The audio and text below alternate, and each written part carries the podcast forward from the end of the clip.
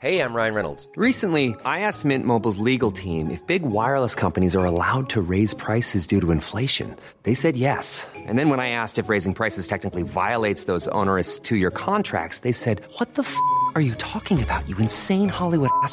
So to recap, we're cutting the price of Mint Unlimited from $30 a month to just $15 a month. Give it a try at mintmobile.com slash switch. $45 upfront for three months plus taxes and fees. Promo for new customers for limited time. Unlimited more than 40 gigabytes per month. Slows. Full terms at mintmobile.com.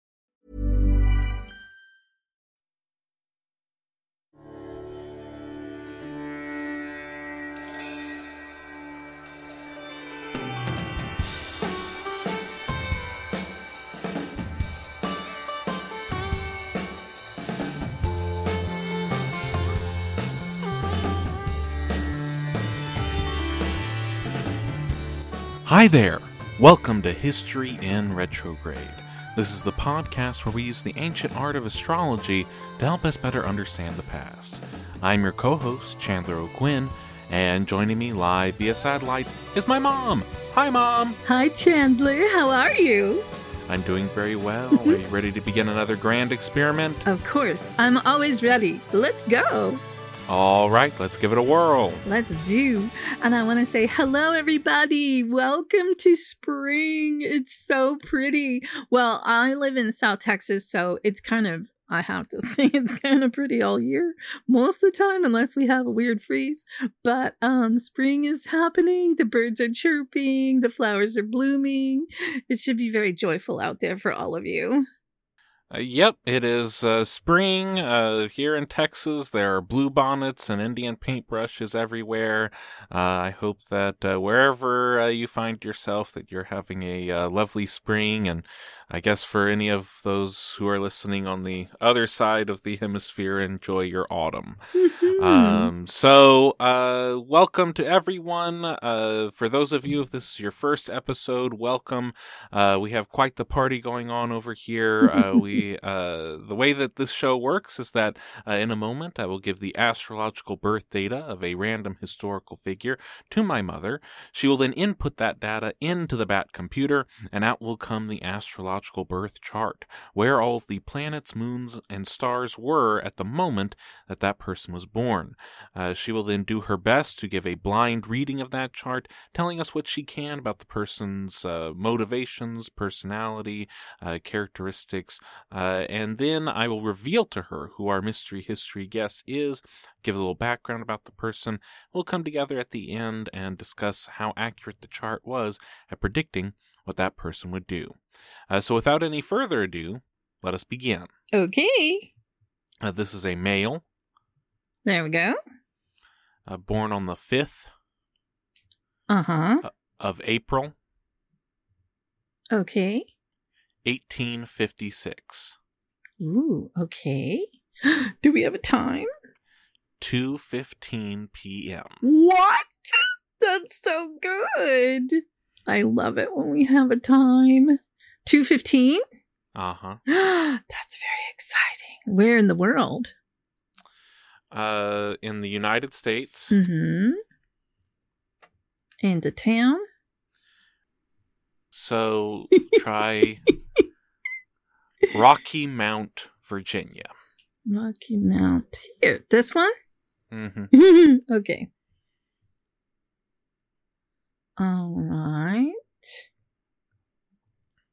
Okay. Let's go in here real quick and just do a quick check. Um, let's just see what this looks like in Placidus houses. Okay, this looks pretty. It's pretty even out. We have Leo, Virgo, Libra, Scorpio, Sagittarius, Capricorn, Aquarius, Pisces, Aries, Taurus, Gemini, and Cancer. All right, that's all good. No interceptions here. All right, now go and do them equal just because. All right, so this person, oh my goodness, look at this quadrant here. Do you see all that? Mm-hmm. okay. So this person has Leo rising, All right. And we're just going to go through all of the planets. Oh my goodness. This is a Leo rising with sun in Aries and moon in Aries. Holy cow. Mercury in Pisces, Venus in Pisces, Mars in Libra, Jupiter in Pisces, Saturn in Gemini, Uranus in Taurus, Neptune in Pisces, Pluto in Taurus, North Node in Aries, Chiron in Aquarius. Ooh, this person is a lot of fire and water. Okay. so, um, hmm. Where do I want to start? I think I just want to start with the Leo rising. Okay, so Leo rising is uh, going to be a person who does not just arrive, they make an entrance.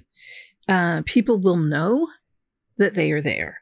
They can't help it. They have very electric personalities and they are um, very uh, gregarious and and can be very charming and uh, a lot of times they describe people who have Leo rising as having a mane of hair.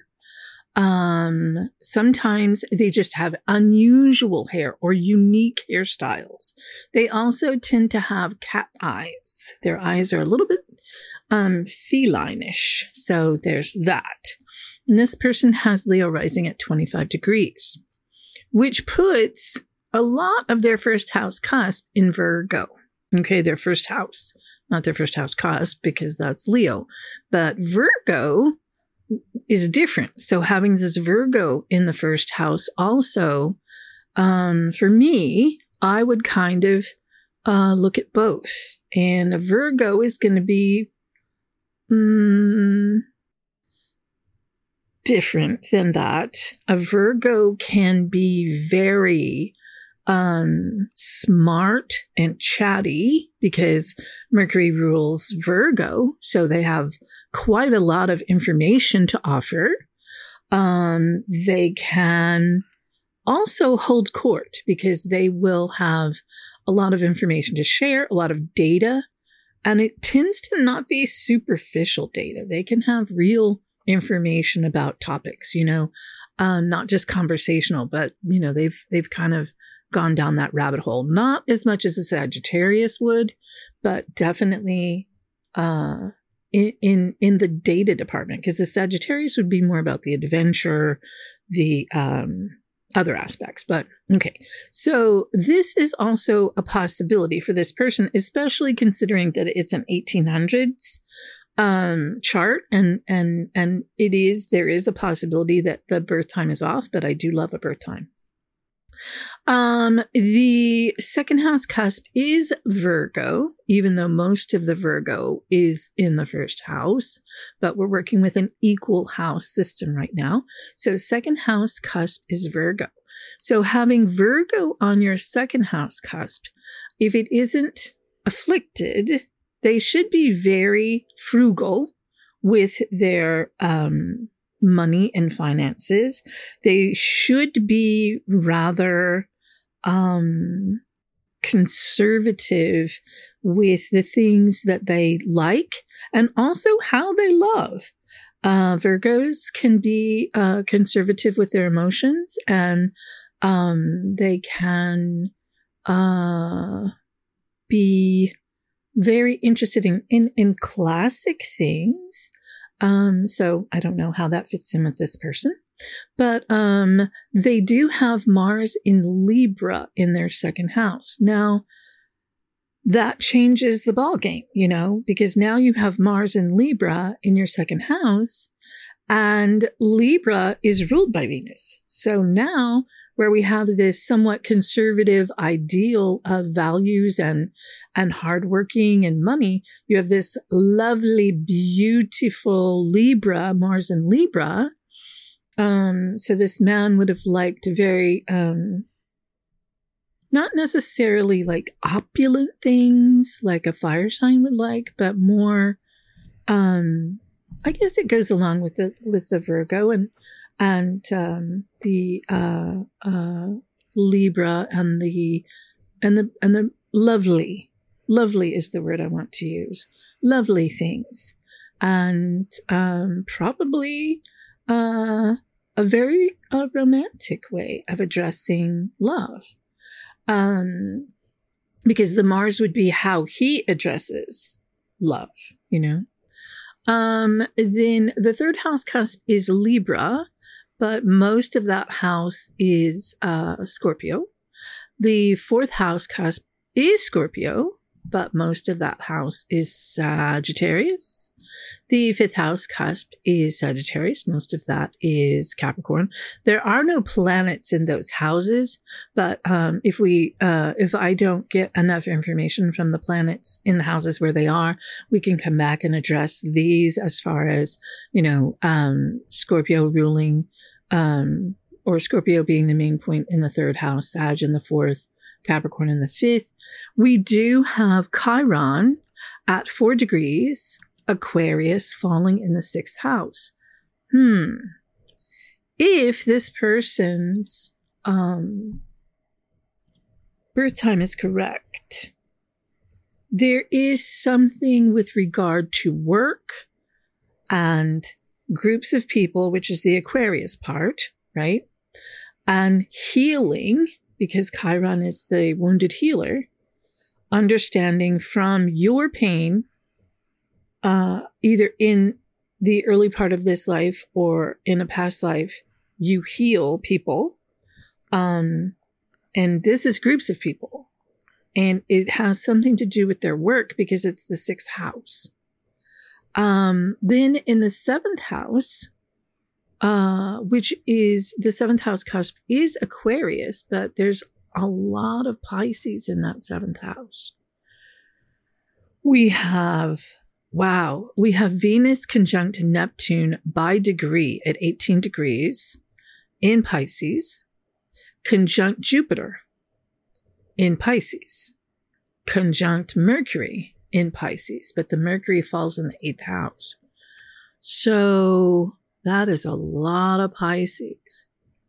Um, and in the seventh house, Neptune conjunct Venus in Pisces conjunct by degree Jupiter and Mercury. Hmm, this person should have been like a romantic poet um, or songwriter, or there's a lot of romance here. This is a lot of imagination and um, fantasy and uh, illusion, all those Pisces artistic things. That's a lot of art. But then, hold on, there's more.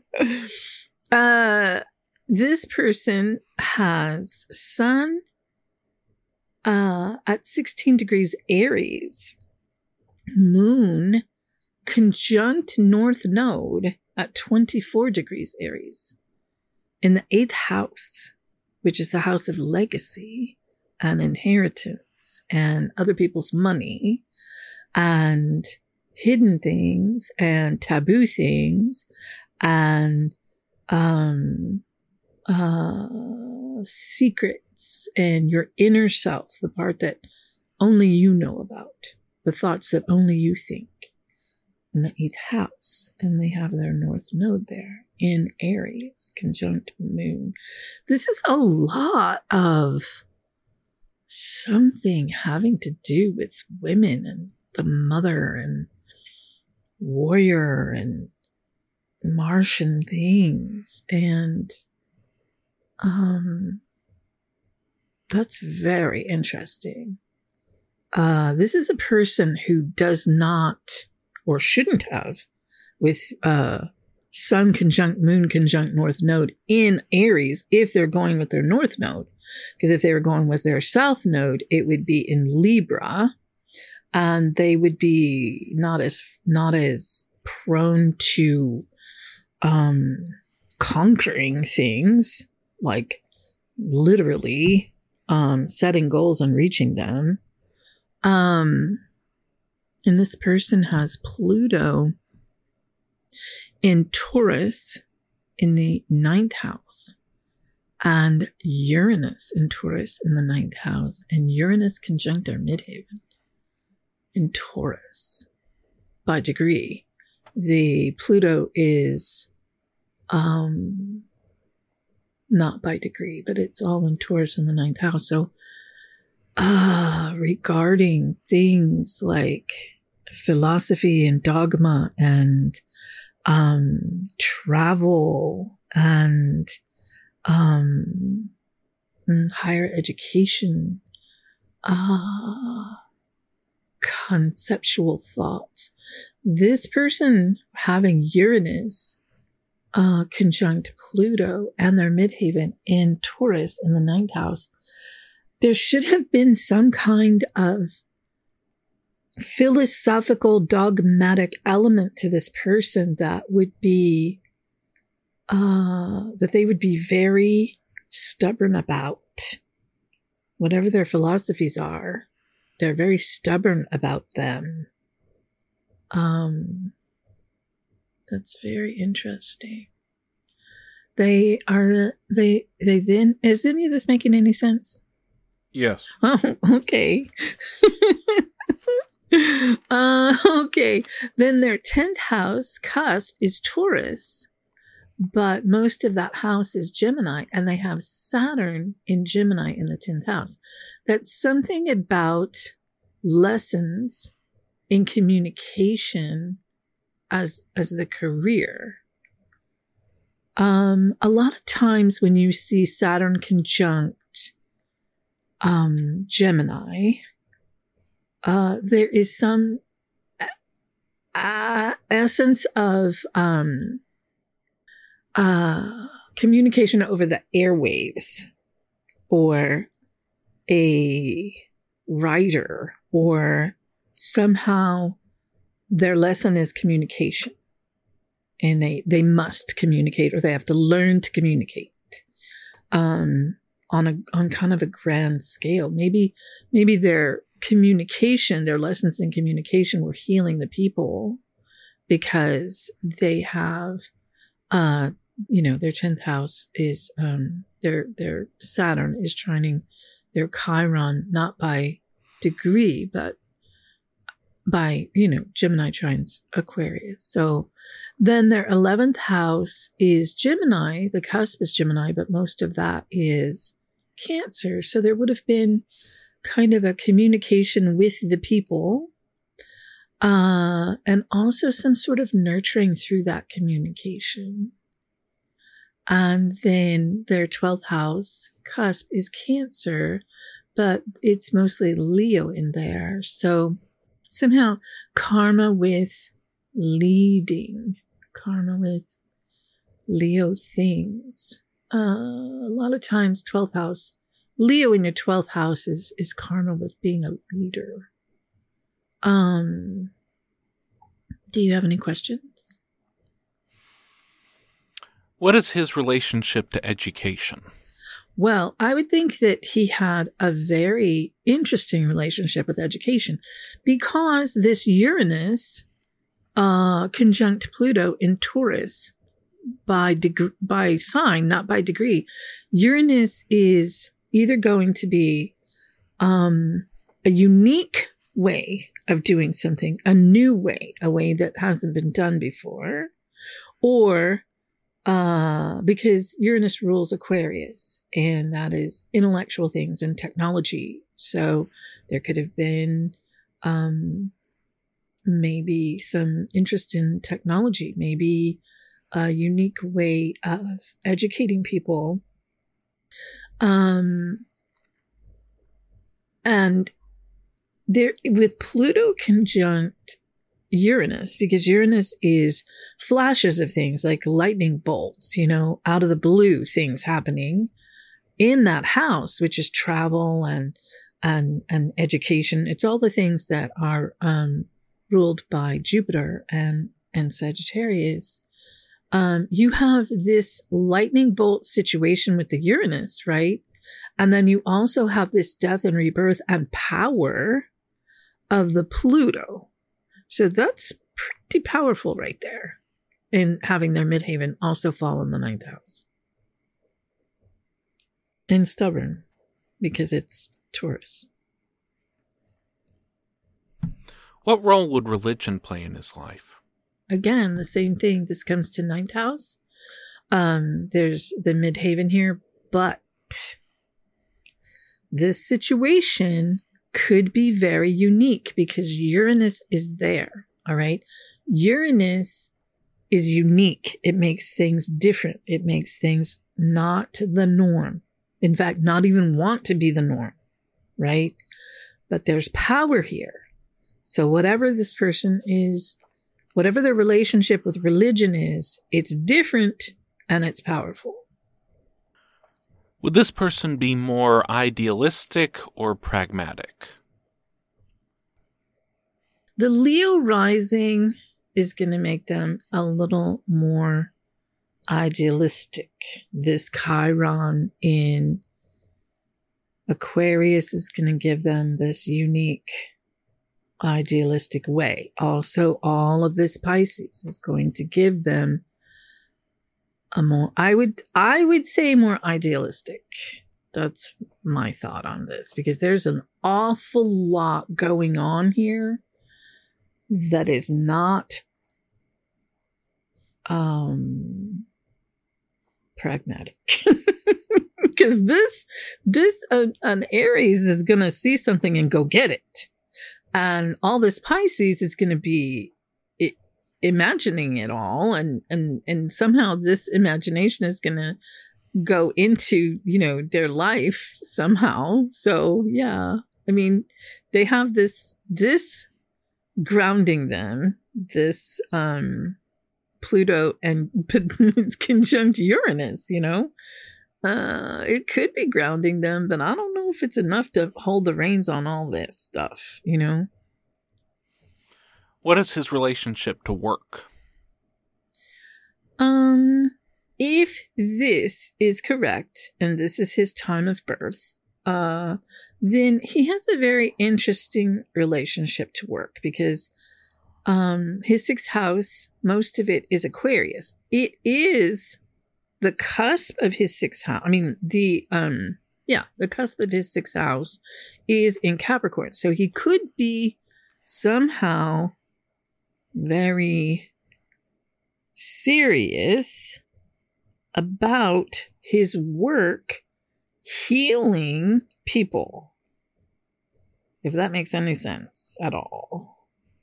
Because this Chiron, he if he's doing it right, he is healing groups of people because he has Chiron in Aquarius. And I have yet to see anybody n- not I've never I can't seem to get away from my Chiron.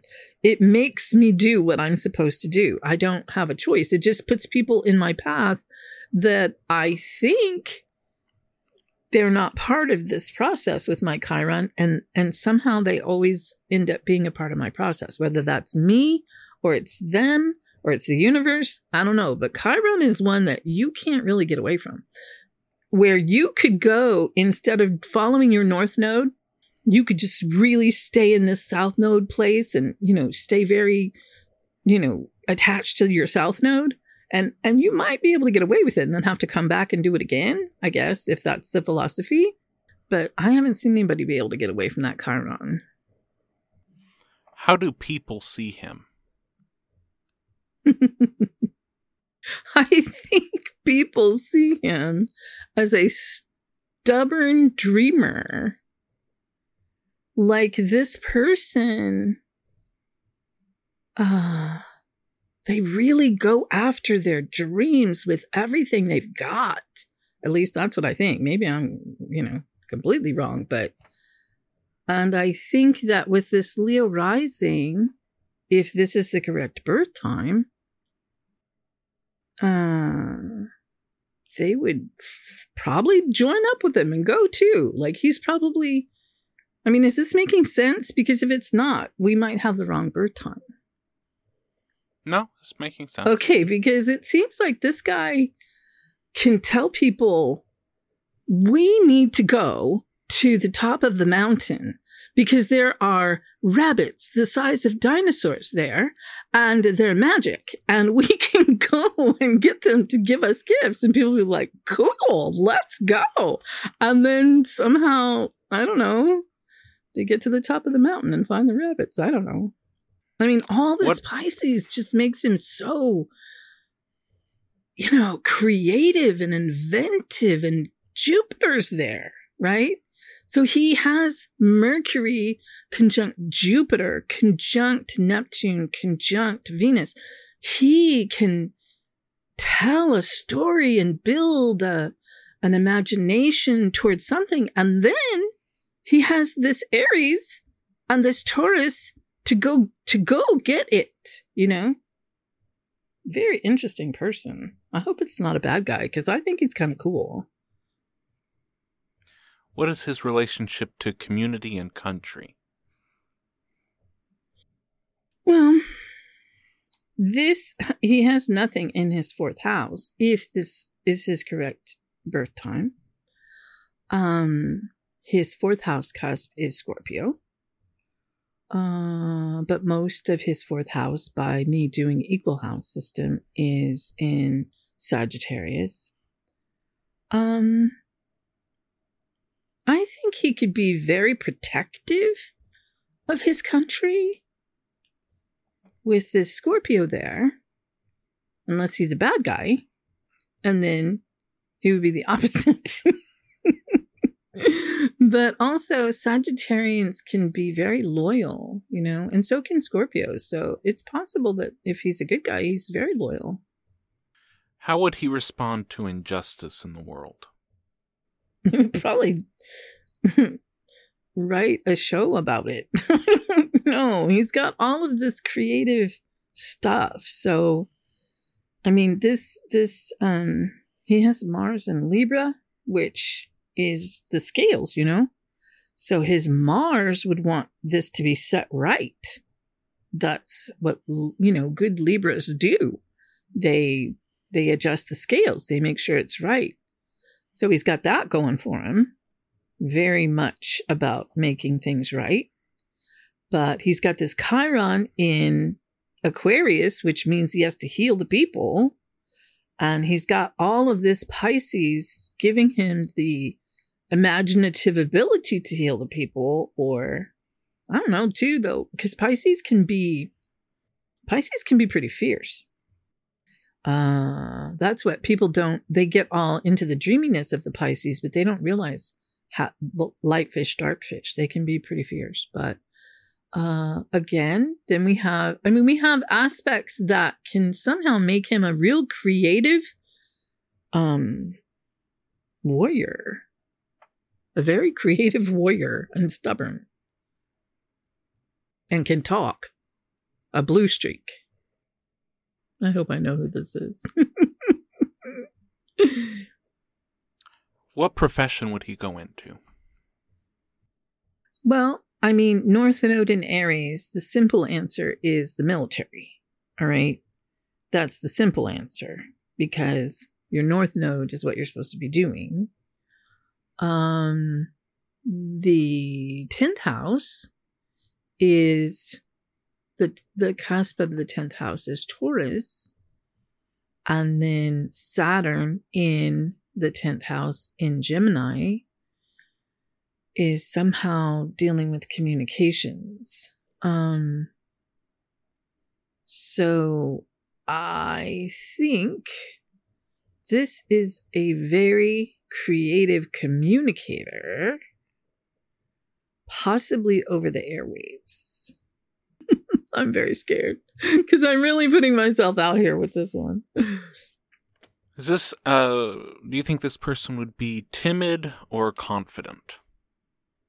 I don't think this person would be timid.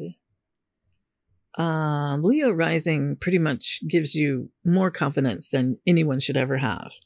People who have Leo rising will walk into any place and start telling people what to do. So if his time of birth is correct, he should be pretty brazen. But he does have all this but and also his sun and his moon and his north node are in Aries, which also is going to make him very, you know, uh, pretty brazen. Are there any other uh, final first impressions that you get from the chart? Well, I'm very interested in knowing who it is because uh they have a lot of things in their chart that I hope are all the good side of all of these aspects, you know. And he's not, you know, a total uh um you know, dictator because he has Chiron in Aquarius and he's all about the totalitarianism because he's got that Aries. I mean, he could go. It could be bad. It could be really bad if this was a bad guy. Because man, a lot could happen with this fella. But um, no, I think I'm just ready for you to tell me who it is, and I hope I know, and I hope I'm close. Well, I think we're ready for a summary of our findings. okay. First thing he said is that he could make an entrance. Mhm, He has an electric personality. He is gregarious and charming. mhm, Uh, he might have a mane, some sort of unique hair, possibly even cat eyes. mhm, He would be smart and Mhm. chatty. mhm, Uh, he would be able to hold on to a lot of data and have it at his fingertips. Mhm. He could be very frugal, conservative, in his likes and his love. He would be interested in classic things. He would like lovely things. mhm, He could be very romantic. mhm, He uh, work and groups of people and healing are all connected. mhm, Uh, and he understands pain and heals groups from previous pain that he's had in his life mhm, and heals these groups with work. mhm, Uh, he would be a romantic poet, possibly a Mhm. songwriter. Lots of imagination, fantasy, illusion. Uh, the Martian and feminine are connected, as warlike things and women are connected. mhm, He would have a conquering attitude. mhm, Uh, he has a philosophical, dogmatic element that he is stubborn about. mhm, Uh, there are lessons in communication, and that is connected to his career on a grand scale. mhm, He uses communication to nurture people. mhm. There's karma with leading. He has a Mhm. unique way of uh, going about education, intellectual things, and technology. Mhm, Uh, there's power connected to education, mhm, and he would be very stubborn. Uh, he is different, unique. Uh, he has a powerful relationship and a unique relationship to religion. mhm, Uh, he might be more idealistic than pragmatic. mhm, He has a very uh, he is very serious about his work of healing people. mhm, Uh, people would see him as a stubborn dreamer. mhm, Uh, he is uh, creative and inventive. He can tell a story. He can build dreams and achieve them. mhm, Uh, he would be very protective of his community and very loyal. mhm, Uh, he would fight injustices and heal people. mhm, He is a creative warrior, mhm, uh, stubborn. Uh, he could talk a blue streak. He might have a military career. He would be a creative communicator, and he is very confident, brazen. mhm. Is there anything that I've left out? that sounds good. That's an awful lot for me to put out there. I hope I'm close. Are you ready to find out whose chart you've been looking at? Yes, I hope I know who it is. This is the astrological birth chart of Booker T. Washington. oh, that's awesome. Oh, I cannot wait to hear what you have to say about this. I'm very excited. Uh, Booker T. Washington, uh, at one time was uh, the most well-known uh, black man in America. He was known around the world for the things that he was doing at the Tuskegee Institute in Alabama. Mm. Uh, there is an entire era that is named after him in the study of black political and intellectual thought. Uh, that time period from the 1880s to 1915 is known as the Booker T. Washington era. Uh, he uh, was highly influential in his time uh, in regards to African American education in the United States. Um, Booker T. Washington was born in April of 1856 in Virginia. Uh, his mother's name uh, was Jane, uh, but uh, he does not know who his father was. Uh, Jane uh, was an enslaved woman working on the plantation of mm-hmm. a James Burroughs in Virginia, and it is likely that some what what they do know is that it was a, a white man mm-hmm. from another plantation who had come and uh, had assaulted Jane. Mm. Uh, so he was born uh, into slavery in 1856 and would live uh, as uh, an enslaved uh, person to the Burroughs plantation until 1865. this gave him a unique view. he only lived his early life in slavery, but enough of it to recognize what the system was. Mm.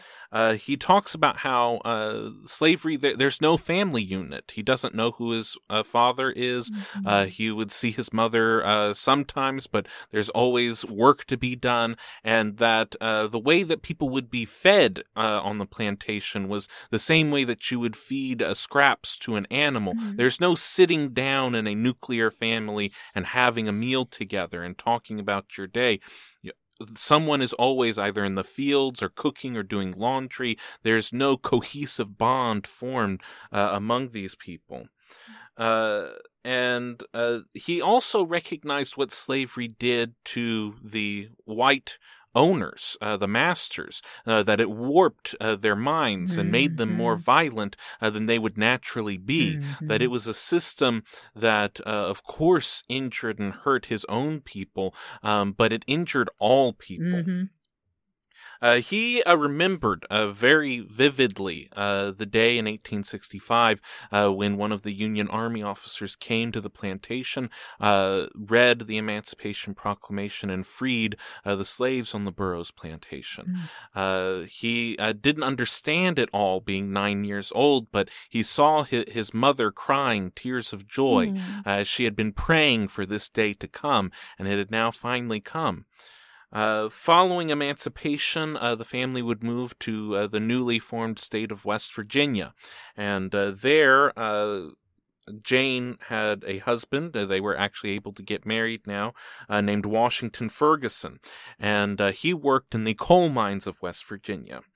Uh, Booker T. Washington uh, knew uh, how important education was, eh, but he also understood that he did not get the same opportunities that others would uh, to be able to just go to school. He had to help the family. He had to work. Mm-hmm. So he made a deal with his father, Washington, and he said uh, that I, as long as I put in an eight hours of work in the coal mine, mm-hmm. I can still go to school. Uh, and the father agreed. Mm-hmm. And so mm-hmm. he would get up at three or four in the morning, mm. go to the mines and work until 9 a.m. Then he would go to school.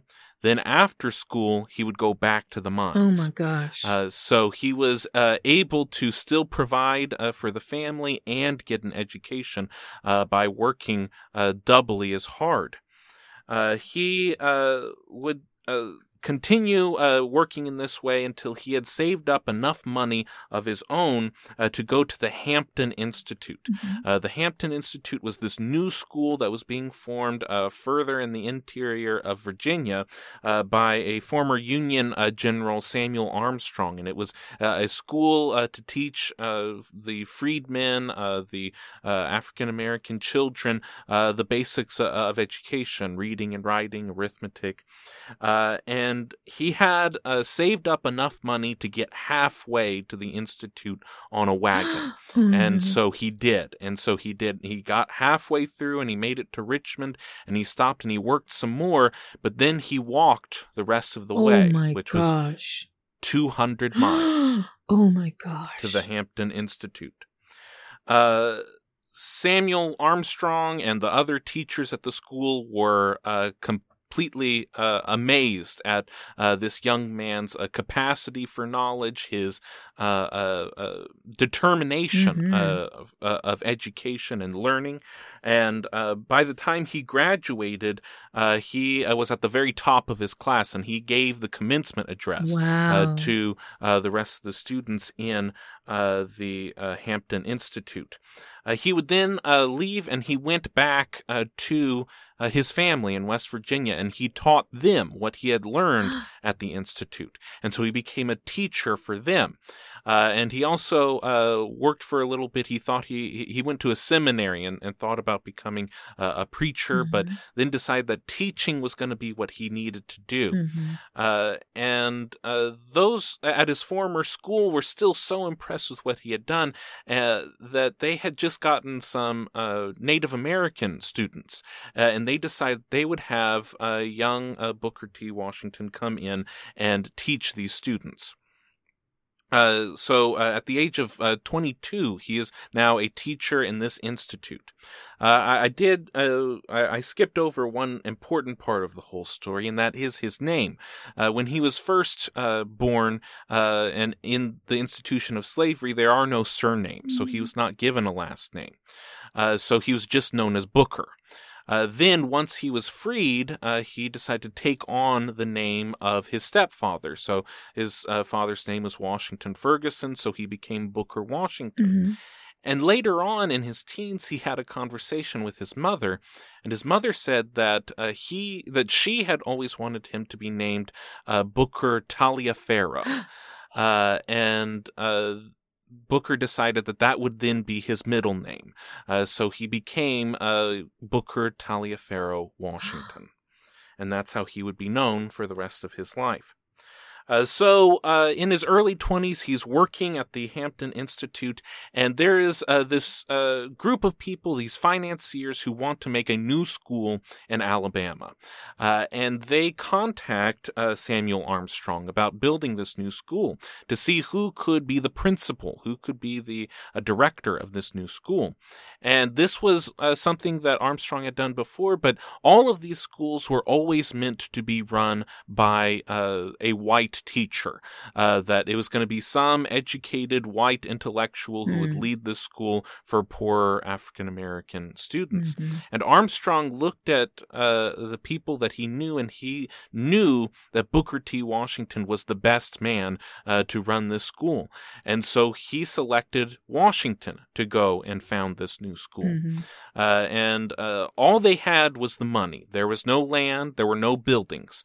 Uh, but at the age of 25, they sent Booker T. Washington to Tuskegee, Alabama Mhm. and uh, he had some money and he was able to buy a former plantation uh, which i always just think is so amazing that it's it's what was the symbol uh, it was where slavery was uh, uh, so uh, ingrained it was Mhm. the uh, and this was going to be turned around into this beacon of hope uh, in this new generation uh, so he takes the money and he buys this former plantation and there are no buildings on it uh, so uh, he begins this uh, Tuskegee Institute, uh, and what they do is that it's part of the education to build the buildings. Wow. And not just build the buildings, but make the bricks. so he's teaching the students to make the bricks, to design the building, to build the building.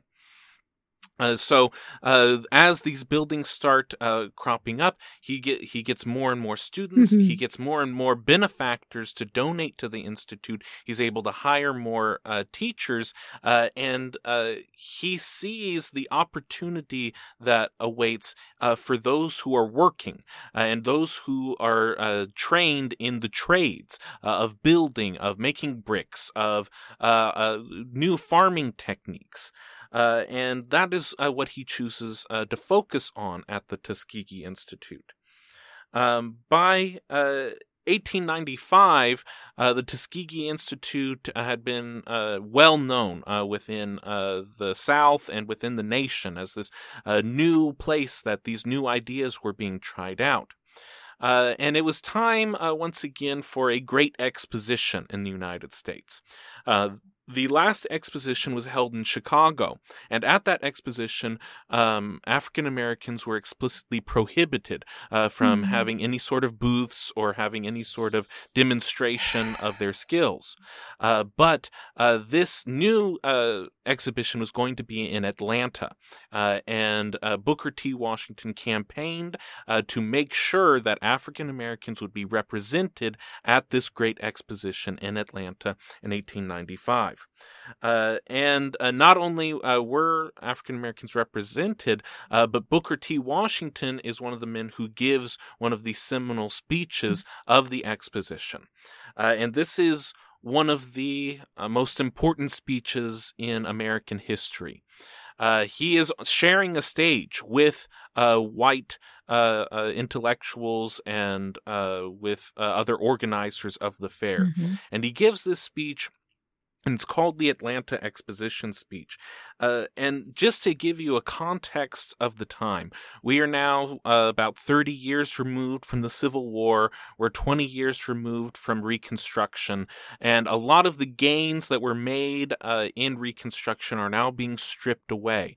Uh, so even though we have the 13th, 14th, 15th Amendment uh, guaranteeing that there's no slavery, Mhm. that African Americans have rights and can vote, Mhm. um, now, uh, because of uh, things uh, of populist coalitions and old time Democrats wanting to break away these Mhm. coalitions, uh, they start stripping away the rights of uh, these African Americans, start segregating uh, from a government level uh, to try and uh, limit the rights uh, to try uh, and split uh, these people apart.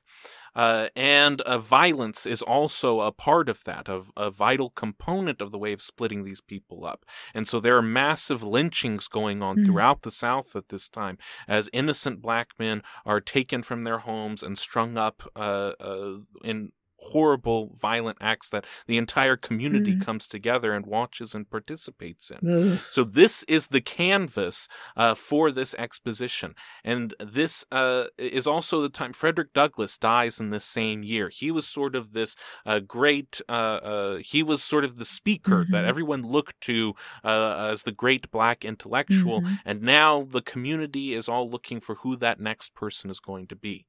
Uh, so this is. All the things that are leading up to this speech. Mhm. and uh, he uh, gives uh, this excellent speech and there are two main components that come out of the speech. One of them is he says uh, cast down your bucket where you stand.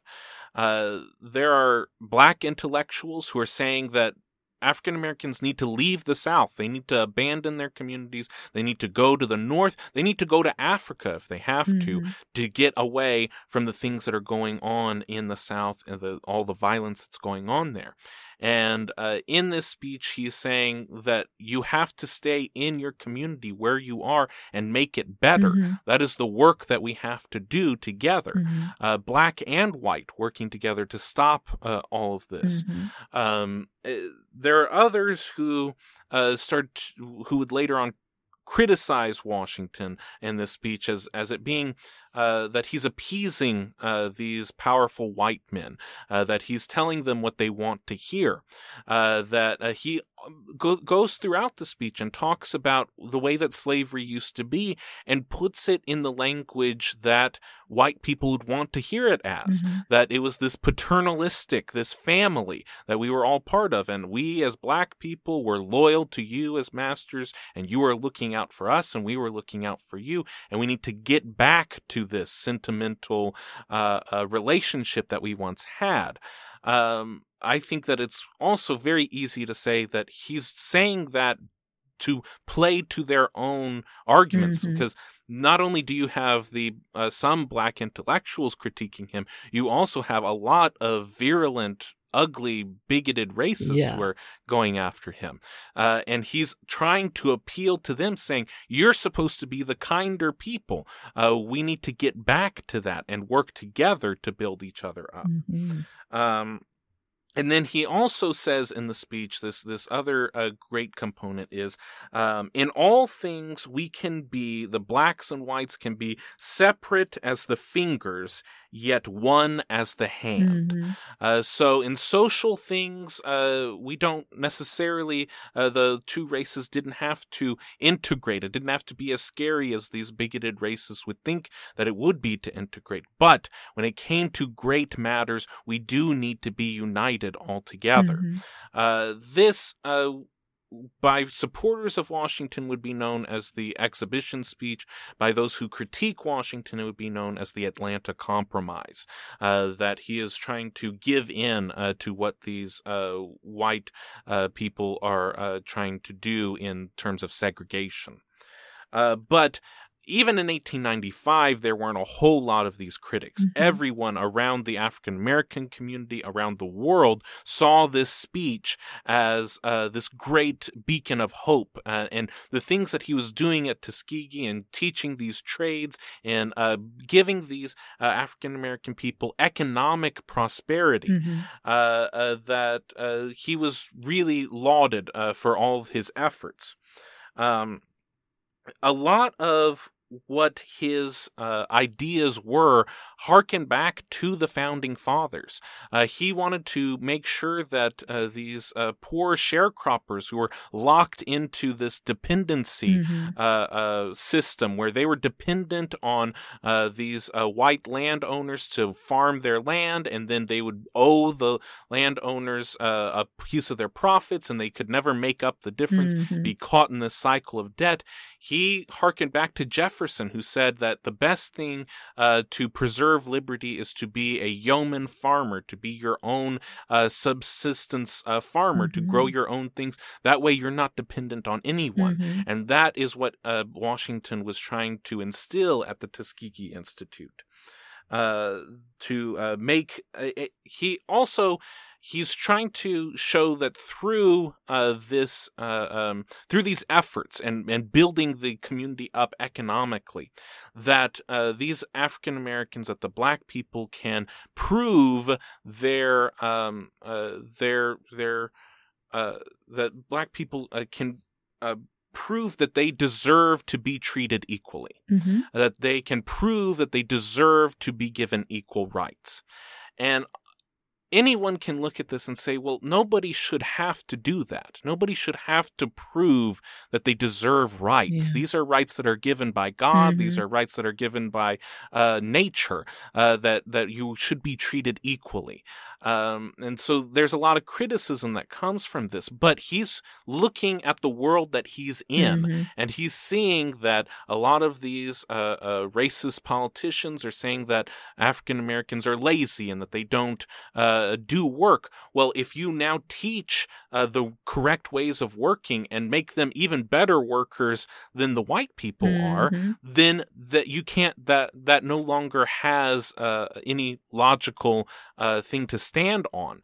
Uh, so he's looking at the time that he's living in and saying, if we just work really hard and we do these great things, then it'll be self evident. They can't deny us these things anymore. Mhm. Um, and this gets into some conflict with other black intellectuals like W.E.B. Du Bois um, uh, and uh, Trotter, who also are not in the South. They are in Chicago and in Massachusetts. So they're not seeing the exact same world that Washington was seeing at the time. Mhm. Um, uh, I, I'm always reminded uh, when I when I look into this uh, again, going back to the appeal of the founding fathers of um, something that that John Adams said, and as uh, I was doing this research, I found another professor who connected Washington to this quote from Adams, so that made me feel good that I was on the right track here. Uh, but John Adams uh, famously said that I must study politics and war, that my sons may have liberty to study mathematics and philosophy. Mhm. Uh, my sons ought to study mathematics and philosophy, geography, natural history, naval architecture, navigation, commerce, and agriculture in order to give their children a right to study painting, poetry, Oh. music, architecture, statuary, tapestry, and porcelain. Mhm. Um, what uh, Washington was doing at the Tuskegee Institute was that middle ground, teaching the agriculture, teaching the architecture. Mhm. Um, then later on, you can teach the Greek and the philosophy.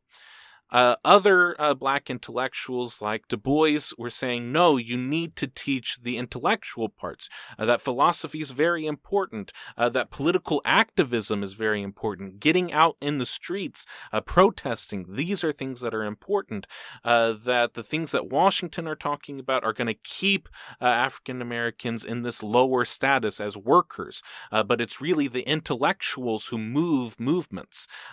He believed, Du Bois did, in the talented 10th, uh, that the 10th percentile of African Americans who go, and if they get to go to these intellectual institutions, will be the ones to pull the rest of the race out of the uh, conditions that they were in. Uh, he uh, Du Bois would uh, talk about uh, that the greatest thing in the world would be for a sharecropper's son to have a, uh French grammar book, uh, so that they could then enlighten their minds uh, and and get themselves out of that condition. Washington, on the other hand, saw it that those things were useless, really. That you don't need to know philosophy and Greek when you don't have a home, Mhm. when you don't have a house, uh, when you don't have your own farm. Uh, so uh, it really is this great friction that uh, uh, uh, goes throughout the time. And it's a major reason why Washington starts to get forgotten throughout the rest of the 20th century as more people start siding with Du Bois Mhm. and this call for activism and this call for um, intellectualizing Mhm. things. Um, as uh, Washington's legacy uh, fades in the 20th century, it is the professors who teach this era. And the professors like to talk about the professor, W.E.B. Du Bois, who's talking about how great it is to be a professor and to go to academia, whereas Washington was really focused on uh, getting uh, those uh, middle needs met of architecture and agriculture. Um, so, uh, 1895, he is uh, known as uh, one of the great intellectuals of his time. Uh, a few years later, the president, uh, President William McKinley, visits the Tuskegee Institute. Uh, this was a huge thing to have the sitting president visit this African American school in the middle of Alabama. Um, and then in 1901, uh, he Washington writes "Up from Slavery." And this is a short little book, but it it means so much. It is his memoir of Mhm. his life uh, as a slave, and then how he uh, uh, what happened to him after he was freed, and then starting the Tuskegee Institute, uh, and uh, this again uh, brought him back to national acclaim. So much so that in October of 1901, the then uh, president Teddy Roosevelt invited Booker T. Washington to dinner at the White House. Wow. Uh, this was huge to have an invitation to this African American man to come into the presidential mansion. And not only that, to bring his family and to dine with the president's Mm. family. Um, this received a massive amount of criticism Mm. uh, especially uh, from uh, those uh, bigoted uh, uh, politicians in the South. Uh, there were calls for uh, uh, that it would take a thousand lynchings to get black people back into their place after the indignity of having this black man in the White Mm. House. And it was so much criticism that Teddy Roosevelt never had another African American to the White House, and no president would for many years afterwards Wow. um uh in a lot of this time and this the this uh uh the the criticism that was felt by these bigoted politicians really shows where Washington stood that Washington was in the middle he was in the middle of these uh you know the the black intellectual activists to the left and these uh hard uh bigoted uh, uh white politicians to the right and he just stood in the middle and tried to navigate what was best uh, for his people Mm. uh, during all this time. Uh, in uh, 1915, uh, he uh, would end up uh, collapsing. Uh, he uh, had an episode, and when the when you see the doctor's notes, it shows that his blood pressure is two times normal. Oh, no. that he had a high blood pressure and that he was just overworked. Hmm. he collapsed in New York in November and made it back to Tuskegee Institute, and then he died on November 14th of 1915. Hmm.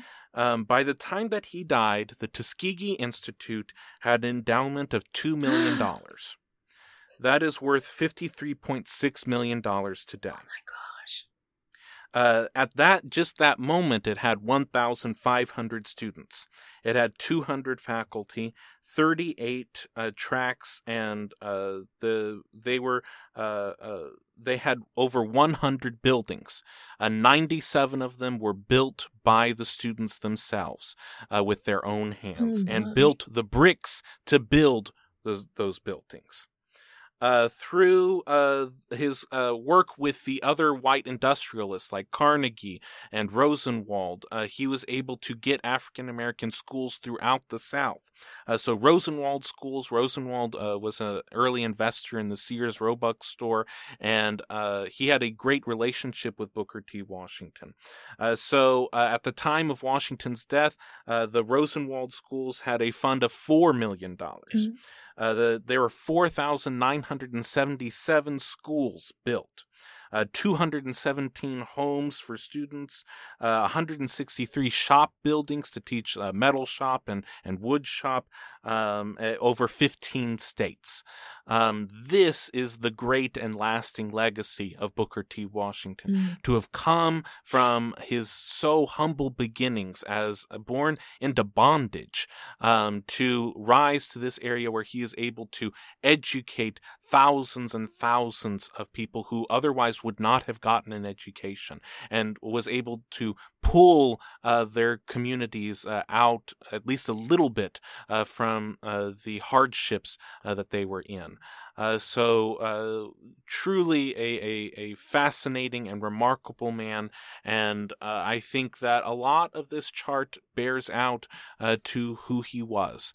Um, I think that um, the healing, uh, healing groups of people Mhm. through work, Yes. literally work Yes. uh, that that uh, agriculture and architecture and building things um, work uh, was the way to heal the community because slavery had degraded what work was. Mhm. Uh, in the South, uh, it had made blacks and whites both think that work was for people who were subhuman. Mhm. Um, and his job in the institute was to show people the dignity of work and working with your own hands.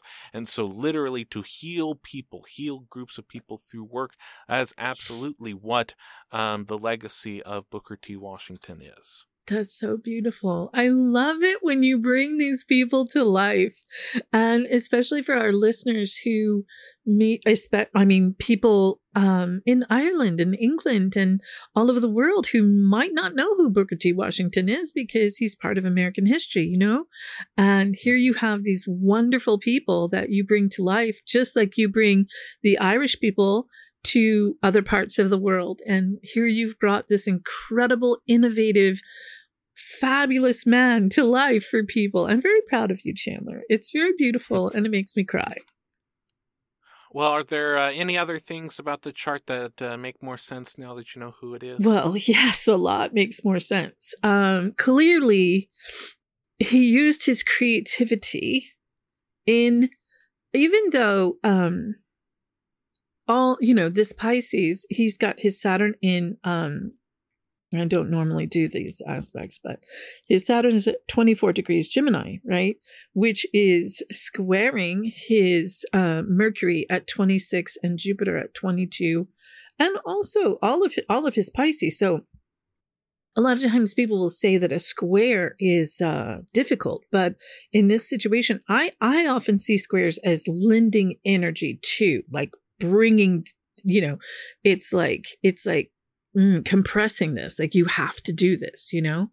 But um clearly that his ability to dance around and through these subjects to where he could get where he needed to go for his people to heal his people you know and Mhm. this mars in libra the justice he wanted the justice and and and understanding uh, you know uh understanding the the um the side of this where you have you know french vocabulary and grammar uh is beautiful and lovely and and very intellectual. But if you don't have a house where you you know where are you going to study this?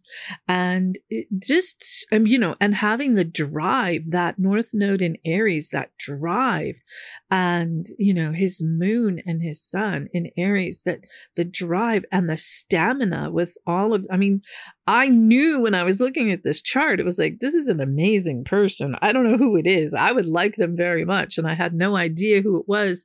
And I was hoping all of this was good. And it is. All of it is good, you know, and, and, you know, the world is a better place because of this man, you know? Mm-hmm. Mm-hmm. And uh, no, I think uh, uh, when looking at a lot of people looking from the outside say that he was pragmatic, Mhm. that he was a person who would balance things out and kind of uh, let things. Um, he, he he didn't believe in in wild activism and protests, and Hmm. a lot of people associate that with a more idealistic Oh. view that he was someone Hmm. who was trying to uh, uh, uh, keep uh, keep his head down to to a certain degree. Mhm. But there are a lot of things that he did that he just didn't want credit for. Right. Uh, so there were um, there were times when lynch mobs would come into Tuskegee and looking for certain students, Mhm. and uh, he would tell them, uh, "Go, go and try and find them." Mhm. Uh, all the while, he had kept them safe Mhm. and gotten them out. Mhm. But to the outward appearance, it looks like he doesn't care. Right. Uh, and so he would be wrote, written about in these newspapers as if he didn't care uh, Mhm. about these students, but they didn't find him. Uh, so he was he and he was always someone who, if he could make something work behind the scenes and not get credit for it, Mhm. he was completely willing to do that Mhm. for the greater good of the institute of Mhm. the Tuskegee Institute. Mhm. Uh, so uh, I think he he was idealistic. He just uh, wasn't the same kind of idealistic that um, others might expect him to be. Right. Um, but he was always working towards the goal, whether it was in front or behind uh, closed doors. Right. And see, I see that uh as idealistic. I I Mhm. see that he is he was so smart and so creative in how he was going to figure it out, you know? And that takes that's artful, you know? that's like the artful dodger, you know? I Mhm. see him as capable of of of creatively figuring it out, you know? Mhm. for whatever the greater good was if you know that um i i just i think he was absolutely amazing and uh his chart absolutely shows how brilliant and amazing he was and how how he took the creative side of him and made that work through stamina and and and passion and and his you know healing of the people. It's just amazing. It's really one of it's one of my favorite charts that i've ever done Uh, well, I think on our scale of right on the money to way out in outer space, this one is definitely right on the money. This is uh, who uh, Booker uh, Taliaferro Washington was. i love it it's beautiful it's really beautiful Uh, well, that uh, wraps up this edition of History in Retrograde. I'd like to thank you all so much for listening. Uh, if you'd like to uh, reach out and support the show, we have the links provided uh, to all of our social media uh, in the uh, show description. We also have a link there to our PayPal account. Every little bit helps us in making a better quality show and expanding our audience. Also, if you would like to be your very own mystery history guest, we can make that happen. So just reach out to Chandler's mom at historyinretrograde.com, and mom can get with you and go over the details of how to uh, have her read your chart. Um, also, uh, we have a YouTube channel. Uh, we've had it for a while, but now it has actual videos on it. Uh, so, uh, mom has been hard at work uh, getting uh, if th- those those first episodes from season one are now uh slowly starting to go up onto the channel. So, if you want to visit back, uh hear some how how much we've progressed in the last three years, uh you can go and hear uh Nostradamus and Eleanor of Aquitaine, and I'm sure uh, many more will be up there uh, by the time uh, that you're hearing this. Yes. Uh, Mom, is there uh, anything else you'd like to Yes, add? and it's really fun because um, I th- the shorts, just the shorts, are like getting like 700 views, like just all of a sudden. So if you haven't already, please, if you love the show, go to YouTube and subscribe and like and share the videos because it's just going to bring in more people who can get more information. And I would like to say that I, I'm actually going through and correcting myself. Apparently, sometimes I just get going on a topic and I think I'm looking at uh, Pisces, but I'm actually looking at Scorpio. So I will be correcting these things in the video so you can get a better idea of what went on there. And I'm having a great time. And people are contacting me uh, for readings, and that's very fun because there's a whole new group of people. I I do love talking to you guys. I really do. And, uh, you know, I love hearing from people that I've done their chart or I've done their transits and I'm like telling them this is what's coming up, this is what's going to happen in the next six months. And they email me and go, oh my goodness, that actually happened. And I'm like, yeah, it was in your chart. so that's a lot of fun. So uh, just, you know, if you can't remember the email, just go to historyinretrograde.com and you can get the links to go to everywhere from there. Uh, yes, and so uh, thank you all so much for listening. As always, in conclusion, as long as your houses are in order and the stars are aligned, everything will be just fine. Everything is going to be just fine. Thank you so much for listening. We love you. Bye bye. Thank you so much. Bye bye.